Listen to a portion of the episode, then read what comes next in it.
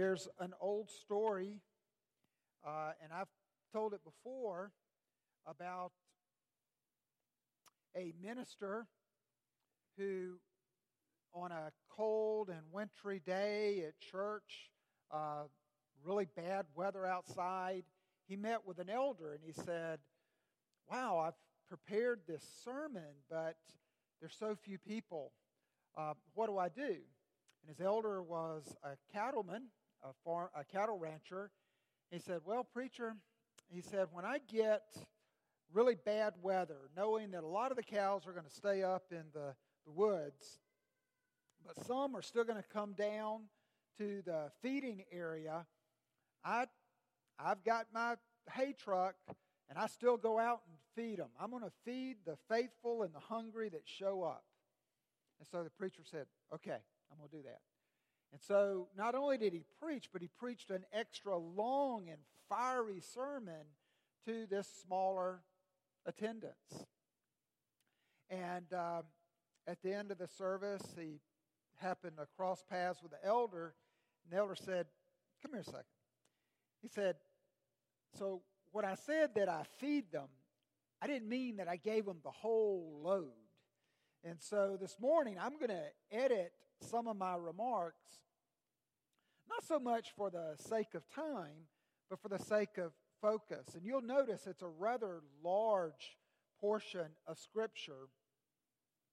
And a lot of this I'll come back to, but I want you to give attention as I read. And as I read, I'm going to make just a couple of comments, uh, exegetical comments as we go along, and then I'll spend the remainder of our time uh, with application, being really focused about the takeaway. How can I take this personally?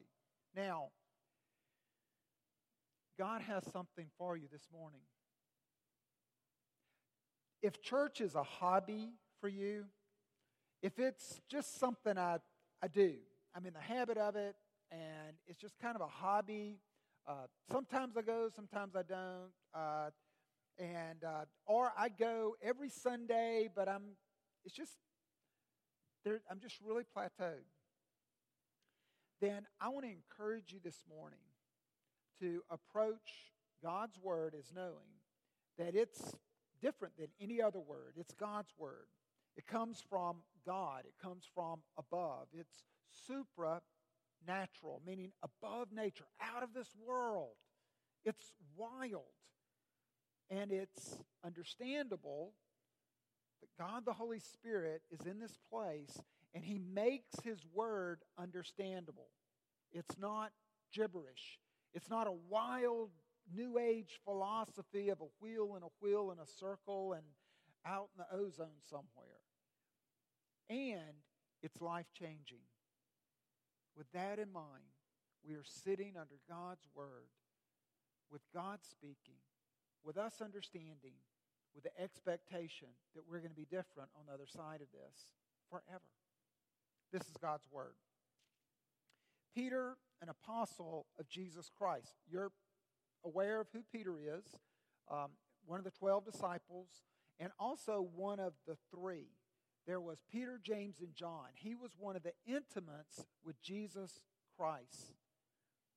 In the next verses that I read, the next number of verses, you're going to read over and over again, he will say, Jesus Christ, Jesus Christ, Jesus Christ. And so it's not simply a theology lesson that he's getting into, but he wants ever to point us, like a disciple that we are, to a daily walk and relationship with Jesus.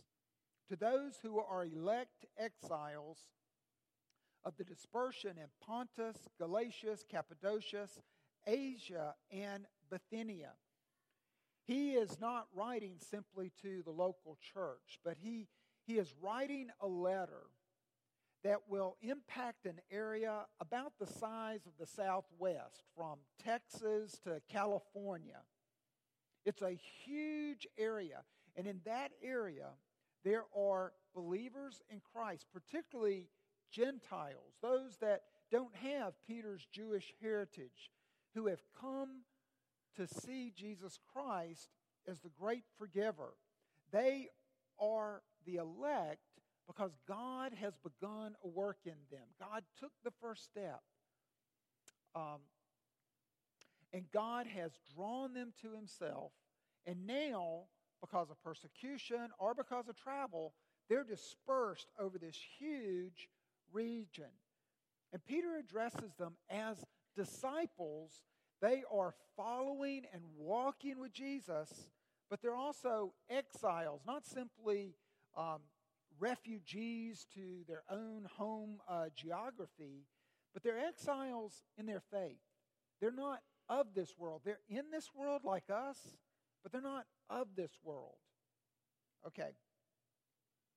According to the foreknowledge of God the Father and the sanctification of the Spirit, for obedience to Jesus Christ, and for sprinkling with his blood. And I probably have a slide up for that somewhere um, to show that God, this work has begun by God, that he has chosen us and then the Spirit sanctifies us. That means opens our eyes and our ears that, like coming to life from the dead, we now understand. And that we're sprinkled. Strange language that Peter uses. It's really talking about the altar would have been sprinkled with blood to completely cover a people for forgiveness of their sins, so that we're, we're, we're washed by Jesus Christ. We're set aside. And notice in verse 2 that it's the sanctification of the Spirit for obedience to Jesus Christ and for sprinkling with his blood. We're, we're saved, we're called, we're elect, we're chosen, and for the purpose of obedience. And don't think religion, don't think mere duty. Think about really being more like a people who have fallen in love. You know, when we when we get married, we obey, we love, honor, cherish, and obey our mate, but it's not a groveling, dutiful type of obedience. It's, it's a happy response to that love relationship. We follow. Think about follow. May grace and peace be multiplied to you. And that's where we're going this morning, is to talk about and to see this wonderful flow of grace. Peter, in this chapter, well, really throughout the whole letter, and he will end in, in chapter 5. He begins and he ends with grace. He keeps coming back, and he knows about grace as a disciple. He knows what it's like to portray, betray Jesus Christ, whom he loved, who he respected and admired as a man, who he walked with and camped with and ate with he knows what it's like to fail Him. He knows what it's like to experience an all forgiving grace, an all forgiving mercy from Christ. And he responds in verse 3, even as he's writing Blessed be the God and Father of our Lord Jesus Christ. According to his great mercy, he has caused us to be born again to a living hope through the resurrection of Jesus Christ from the dead why? Why did God save me? Why did God show grace to me? Why did God invite me to be a disciple? A disciple is a student, but it's more than that. A disciple is someone that has said, This is the rabbi, this is the teacher, this is the leader that I will follow. This is the coach. This is the one that I, this is the mentor. This is my hero. This is the one that I will follow and model my life after. This is the one that I will learn to be like and think like and act like. How did that invitation, how did it, where did it come from? Was God just trying to build this great army of followers just for himself and his own purposes? It began with Hesed. It began with this word, great mercy, in verse 3. That goes all the way back to Exodus 34, where God introduces his name to Moses by saying, I'm a God of steadfast, faithful love. In other words, even when you fail to love, I never fail to love. I love you because I love you. I put my love upon you, even without you deserving it. It all starts there.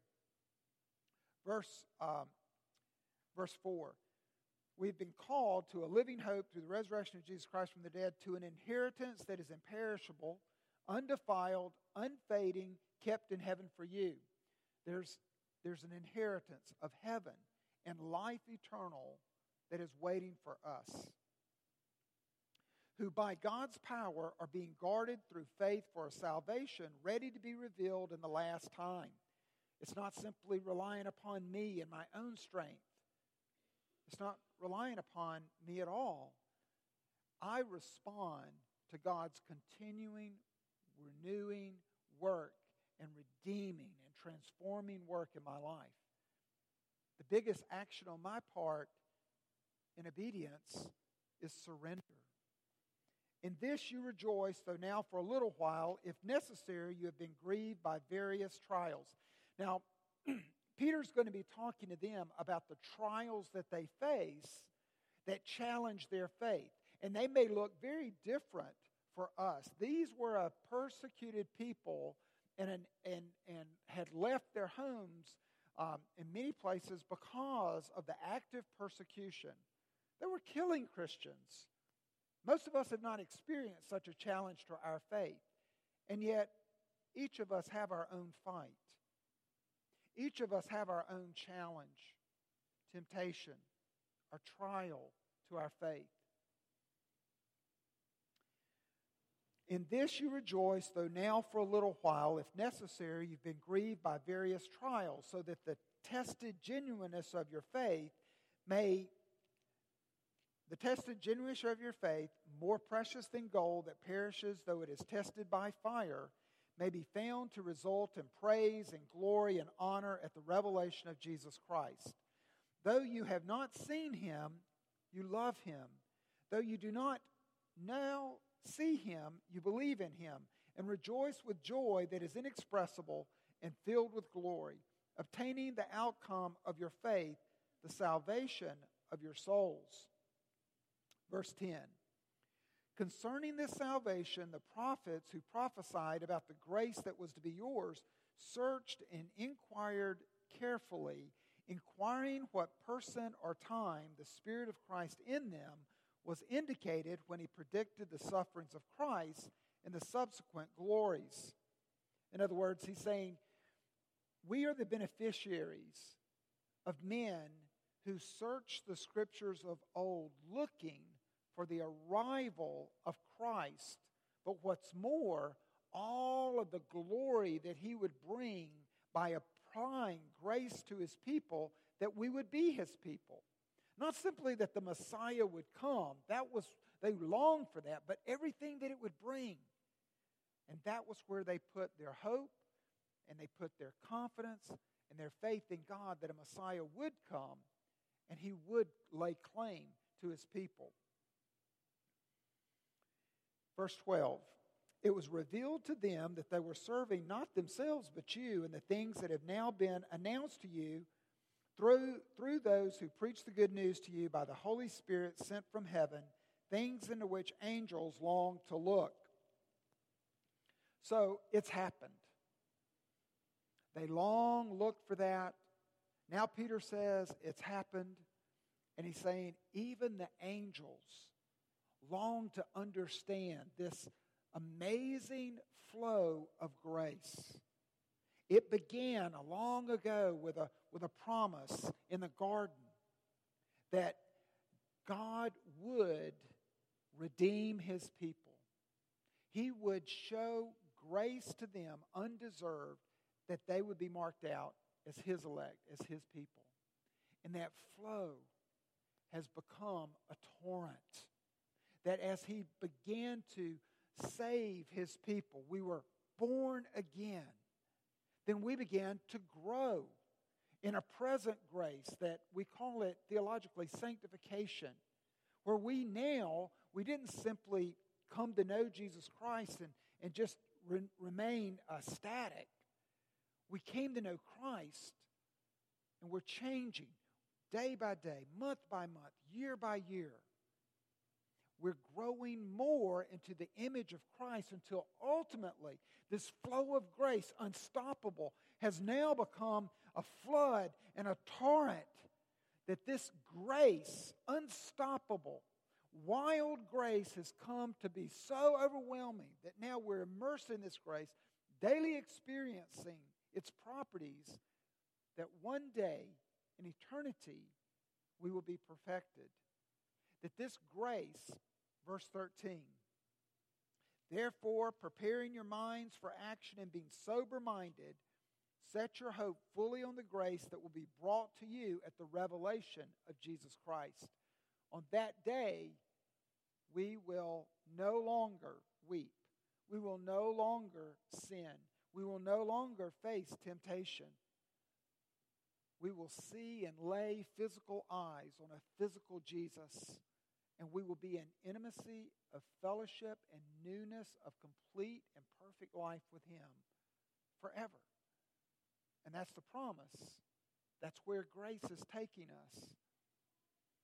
As obedient children, do not be conformed to the passions of your former ignorance. Now, he is going to give us language here to describe what our response is to this ever flowing grace in our life. It's not a ho hum response, and it's not an unchanged life response. It's a response to say, from God who has shown this everlasting love to me, that I'm going to respond by giving my life in surrendered obedience, in surrendered holiness and purity to Him. As obedient children, do not be conformed to the passions of your former ignorance. Remember, He's speaking to a lot of Gentiles, a lot of folks that would have been engaging in idol worships and idols would basically be catering to our, our base appetites and passions. And he's saying, don't feed your passions in ignorance anymore, but may you find your passions fulfilled in Jesus Christ. But as he who called you is holy, you also be holy in all your conduct. Since it is written, You shall be holy, for I am holy. And if you call on him as Father, who judges impartially according to each one's deeds, conduct yourselves with fear throughout the time of your exile. Peter does this a lot in this section. It's called the indicative, then the imperative. In other words, he tells you something. He tells you something that is true and very, very uh, good. And then he says, now that you know that, this is what you must do. He does this by saying, first of all, here's your identity, here's who you are, and then here's what you do the indicative and then the imperative. He says, God is your father. Now follow him as a son or a daughter would father, follow a father. You've been chosen by God.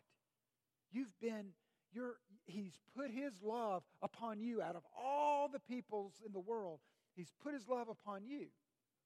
Now act like a people who are not of the world, but of this God. It's important that you know this. It's important that you see this. If you get it mixed up, then you don't understand grace. If you think, I do these things and now I have an identity, I will obey God and then He will love me. That's often what we think of as religion. It's certainly the other world religions. But grace is, I love you. You are my child. Now follow. And it's this that fuels our obedience and our purity. Again, think about a child who experiences the incredible identity as a son or a daughter in the family.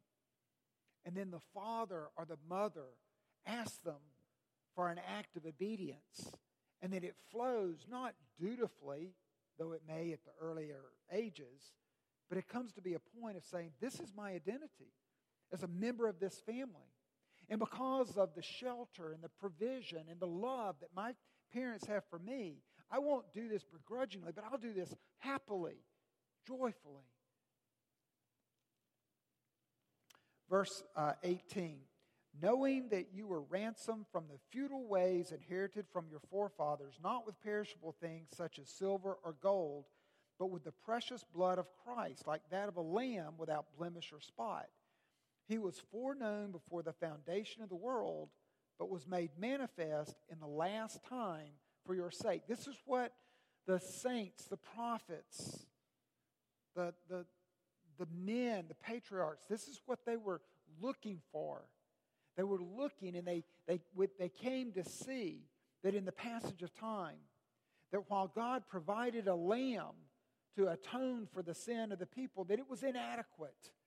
That what they needed was one lamb from God for his people to be the Passover lamb that would completely cover their house and them with the forgiveness of sins.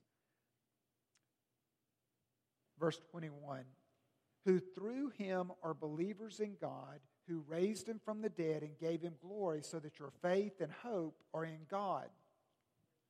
Having purified your souls by your obedience to the truth, for a sincere brotherly love, love one another earnestly from a pure heart, since you have been born again, not of perishable seed, but of imperishable through the living and abiding Word of God. Two things.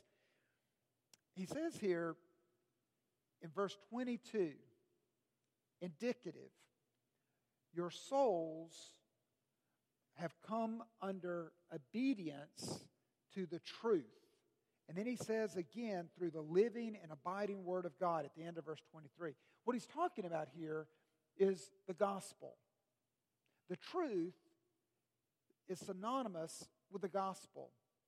I'm a sinner, he's a Savior, and now I'm a son or a daughter.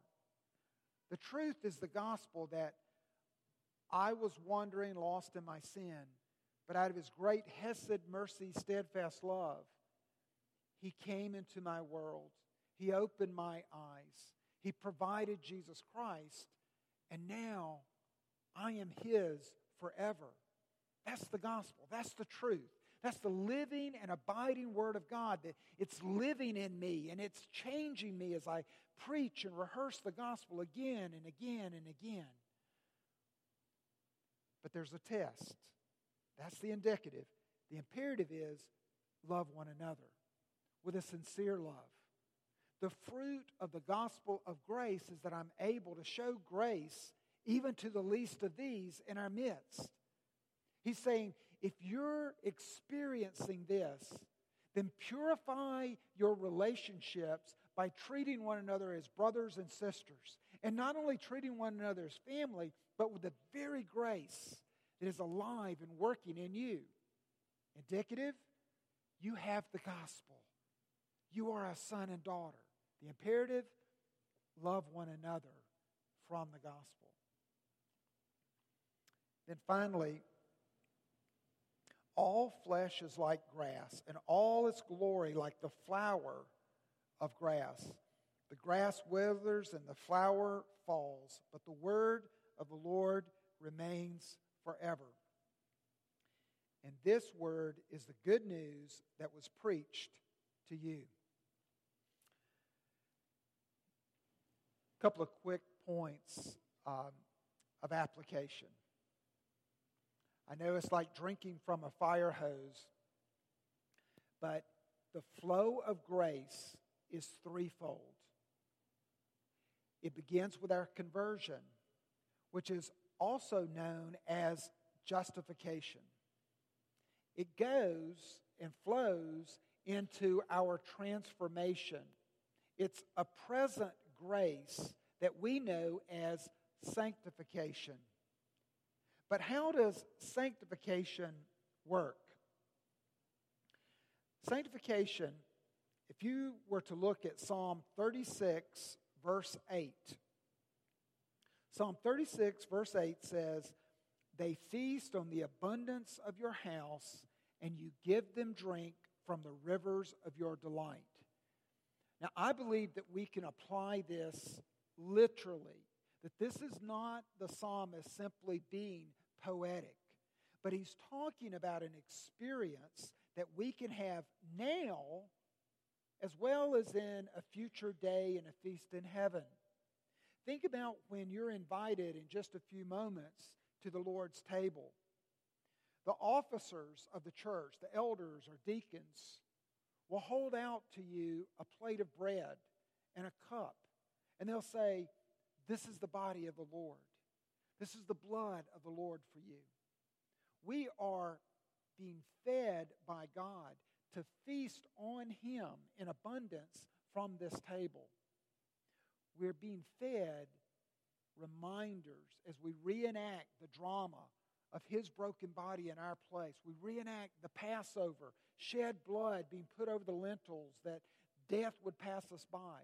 We're reenacting those original disciples as today's disciples, fellowshipping with Christ around the table and Him feeding us in abundance in fellowship with Him. There's three pipelines of grace. Some theologians have called these the means of grace. But there's three primary ways that we feed and we drink grace. Number one, we hear God's voice. That's, that's every, in our everyday worship, we set apart time to read God's Word. Right now, you are hearing God's voice from the Scriptures. Secondly, we have God's ear. That is prayer. When we pray, we can have every assurance because of grace that God hears and knowing that God hears is a grace to us. Knowing that God hears my voice and my prayers. Knowing that Jesus Christ intercedes and the Holy Spirit makes my words and my utterances translatable and pure is a grace to me. It gives my heart strength, it strengthens my faith, it shores up my hopes. The third pipeline of grace, or the third means of grace, is we belong to his body. That is, we are in church membership, church community, Christian fellowship. These three things are at work as a present grace to transform us. Are you experiencing it? If you neglect God's Word, then you will find that you are bending more and more toward your words or the counsel of others apart from God. You become self reliant. And you also find that in that absence, if you're a disciple, that there's a want, a want for God to speak with clarity again return. Return. I was going to uh, show you that grace, this is not a pipeline, but grace is like water poured into our vessel, into our life. But our problem, our problem that all of us experience is that we leak. So that my everyday worship, God's word that I read yesterday, my prayers and my conversation with God and hearing Him respond, His voice yesterday, the fellowship that I have with you today is not enough. It is not enough for a whole week of days because I leak. I take in God's word, I hear God's voice, I experience worship, I experience the friendship of believers and their love, but then slowly, slowly it begins to dissipate. And it's because it's a relationship and it's not simply a discipline and a habit. The solution is to see it as reading God's Word, praying to Him, being in fellowship, as to be in intimacy and relationship with Jesus Christ. Don't focus so much on your own Christ likeness. Oh, I'm becoming. I'm becoming more and more obedient, more and more pure by look at my discipline. I would never miss a quiet time. I would never miss fellowship with God's people. I would never miss community group or church on Sunday morning. Rather than what we're to do is we're to focus on Christ in those things. And so Peter advises us. He tells us in verse 13 prepare your minds for action. And you would have a footnote if you have an ESV Bible of your own. You'll see a footnote there to prepare your mind for action is to literally gird your mind for action, like the girding of your loins. At the Passover, they were encouraged to gird their loins, to take their flowing garments and to strap them to their thighs and to make sure they were wearing their sandals so that they'd be ready to go. In other words, when we experience the means of grace in everyday worship and on Sunday morning, this table is a part of fellowship and belonging to the family. When we experience this, it equips us for obedience. It equips us for purity and holiness because that then doesn't simply become a duty, it becomes a response to the grace that is mine. That's the point. That's the sermon. I, um, I won't take time to, uh, well, maybe I will. The, the final the final transformation that we experience by grace is glorification.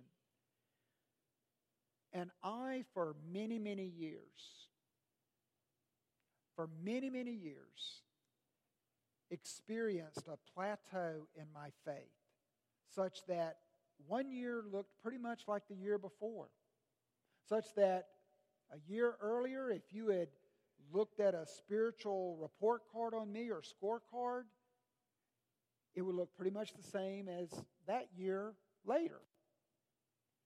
And I believe that the reason for that was that I thought, I've come to know Christ in my conversion, I've been born again. I've walked with him for many years, and so I'm a Christian man. I'm sanctified, and yes, there's still areas that are being tweaked and improved upon, but really, the next big outpouring of grace is when we shall see Jesus and we shall be like him, as it says in John 3, verses 2 and 3, that we will see Jesus. And in seeing Jesus physically and being in his presence, there's going to take place a transformation that we're going to be like him. In other words, I believe that this state of glorification awaited us in heaven. But what I've come to believe now is that it's already taken place. It will be completed in heaven, but it's taken place right now. You're becoming more and more as a son and daughter to look like Jesus. And with that goal in mind, we face temptations this was in uh, Leadership Magazine. Uh, an anonymous author who was describing his trial with lust said, The thought hit me like a bell rung in a dark, silent hall. So far, none of the scary, negative arguments against lust has succeeded in keeping me from it. In other words, people have presented to him horror stories about where his lust would take him. But it didn't stop him. But here was a description of what I was missing by continuing to harbor lust. I was limiting my own intimacy with God. The love he offers is so transcendent and possessing that it requires our faculties to be purified and cleansed before we can possibly contain it. Could he, in fact, substitute another thirst and another hunger for the one I had never filled? Would living water somehow quench lust? That was the gamble of faith. Beloved, the energy to fight against a sin pattern or a trial or a temptation that seems to have a, a real tenacious grip on our heart is not is not to look to holiness as something that you do as much as it says it is hope. It is hope in being intimate with God. It is hope in being a transformed son and daughter, to be like Christ and all of his beauty and glory that he shares with me. It is that hope that then causes me to look at these things that do nothing but taint and pull me away from such intimacy. Hope produces holiness. I, it is my hope in the love of my mate and my bride that causes me to want to be a better man.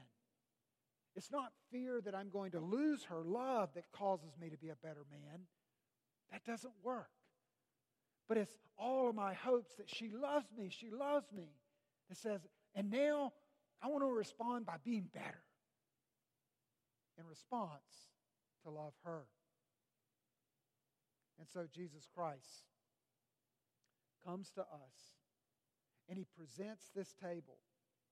And he says, At this table is real fuel for this disciples' walk with me for you experience afresh and anew, visually even, tactily even, substantially by eating my grace to you that gives you power to set apart your life, to follow me in obedience and holiness and purity in the relationship that we have of a steadfast love. That is the flow of grace now and forever. Amen. Let's pray. Heavenly Father, I ask that you would set aside this table and that you would use it as a means of grace, a channel of grace.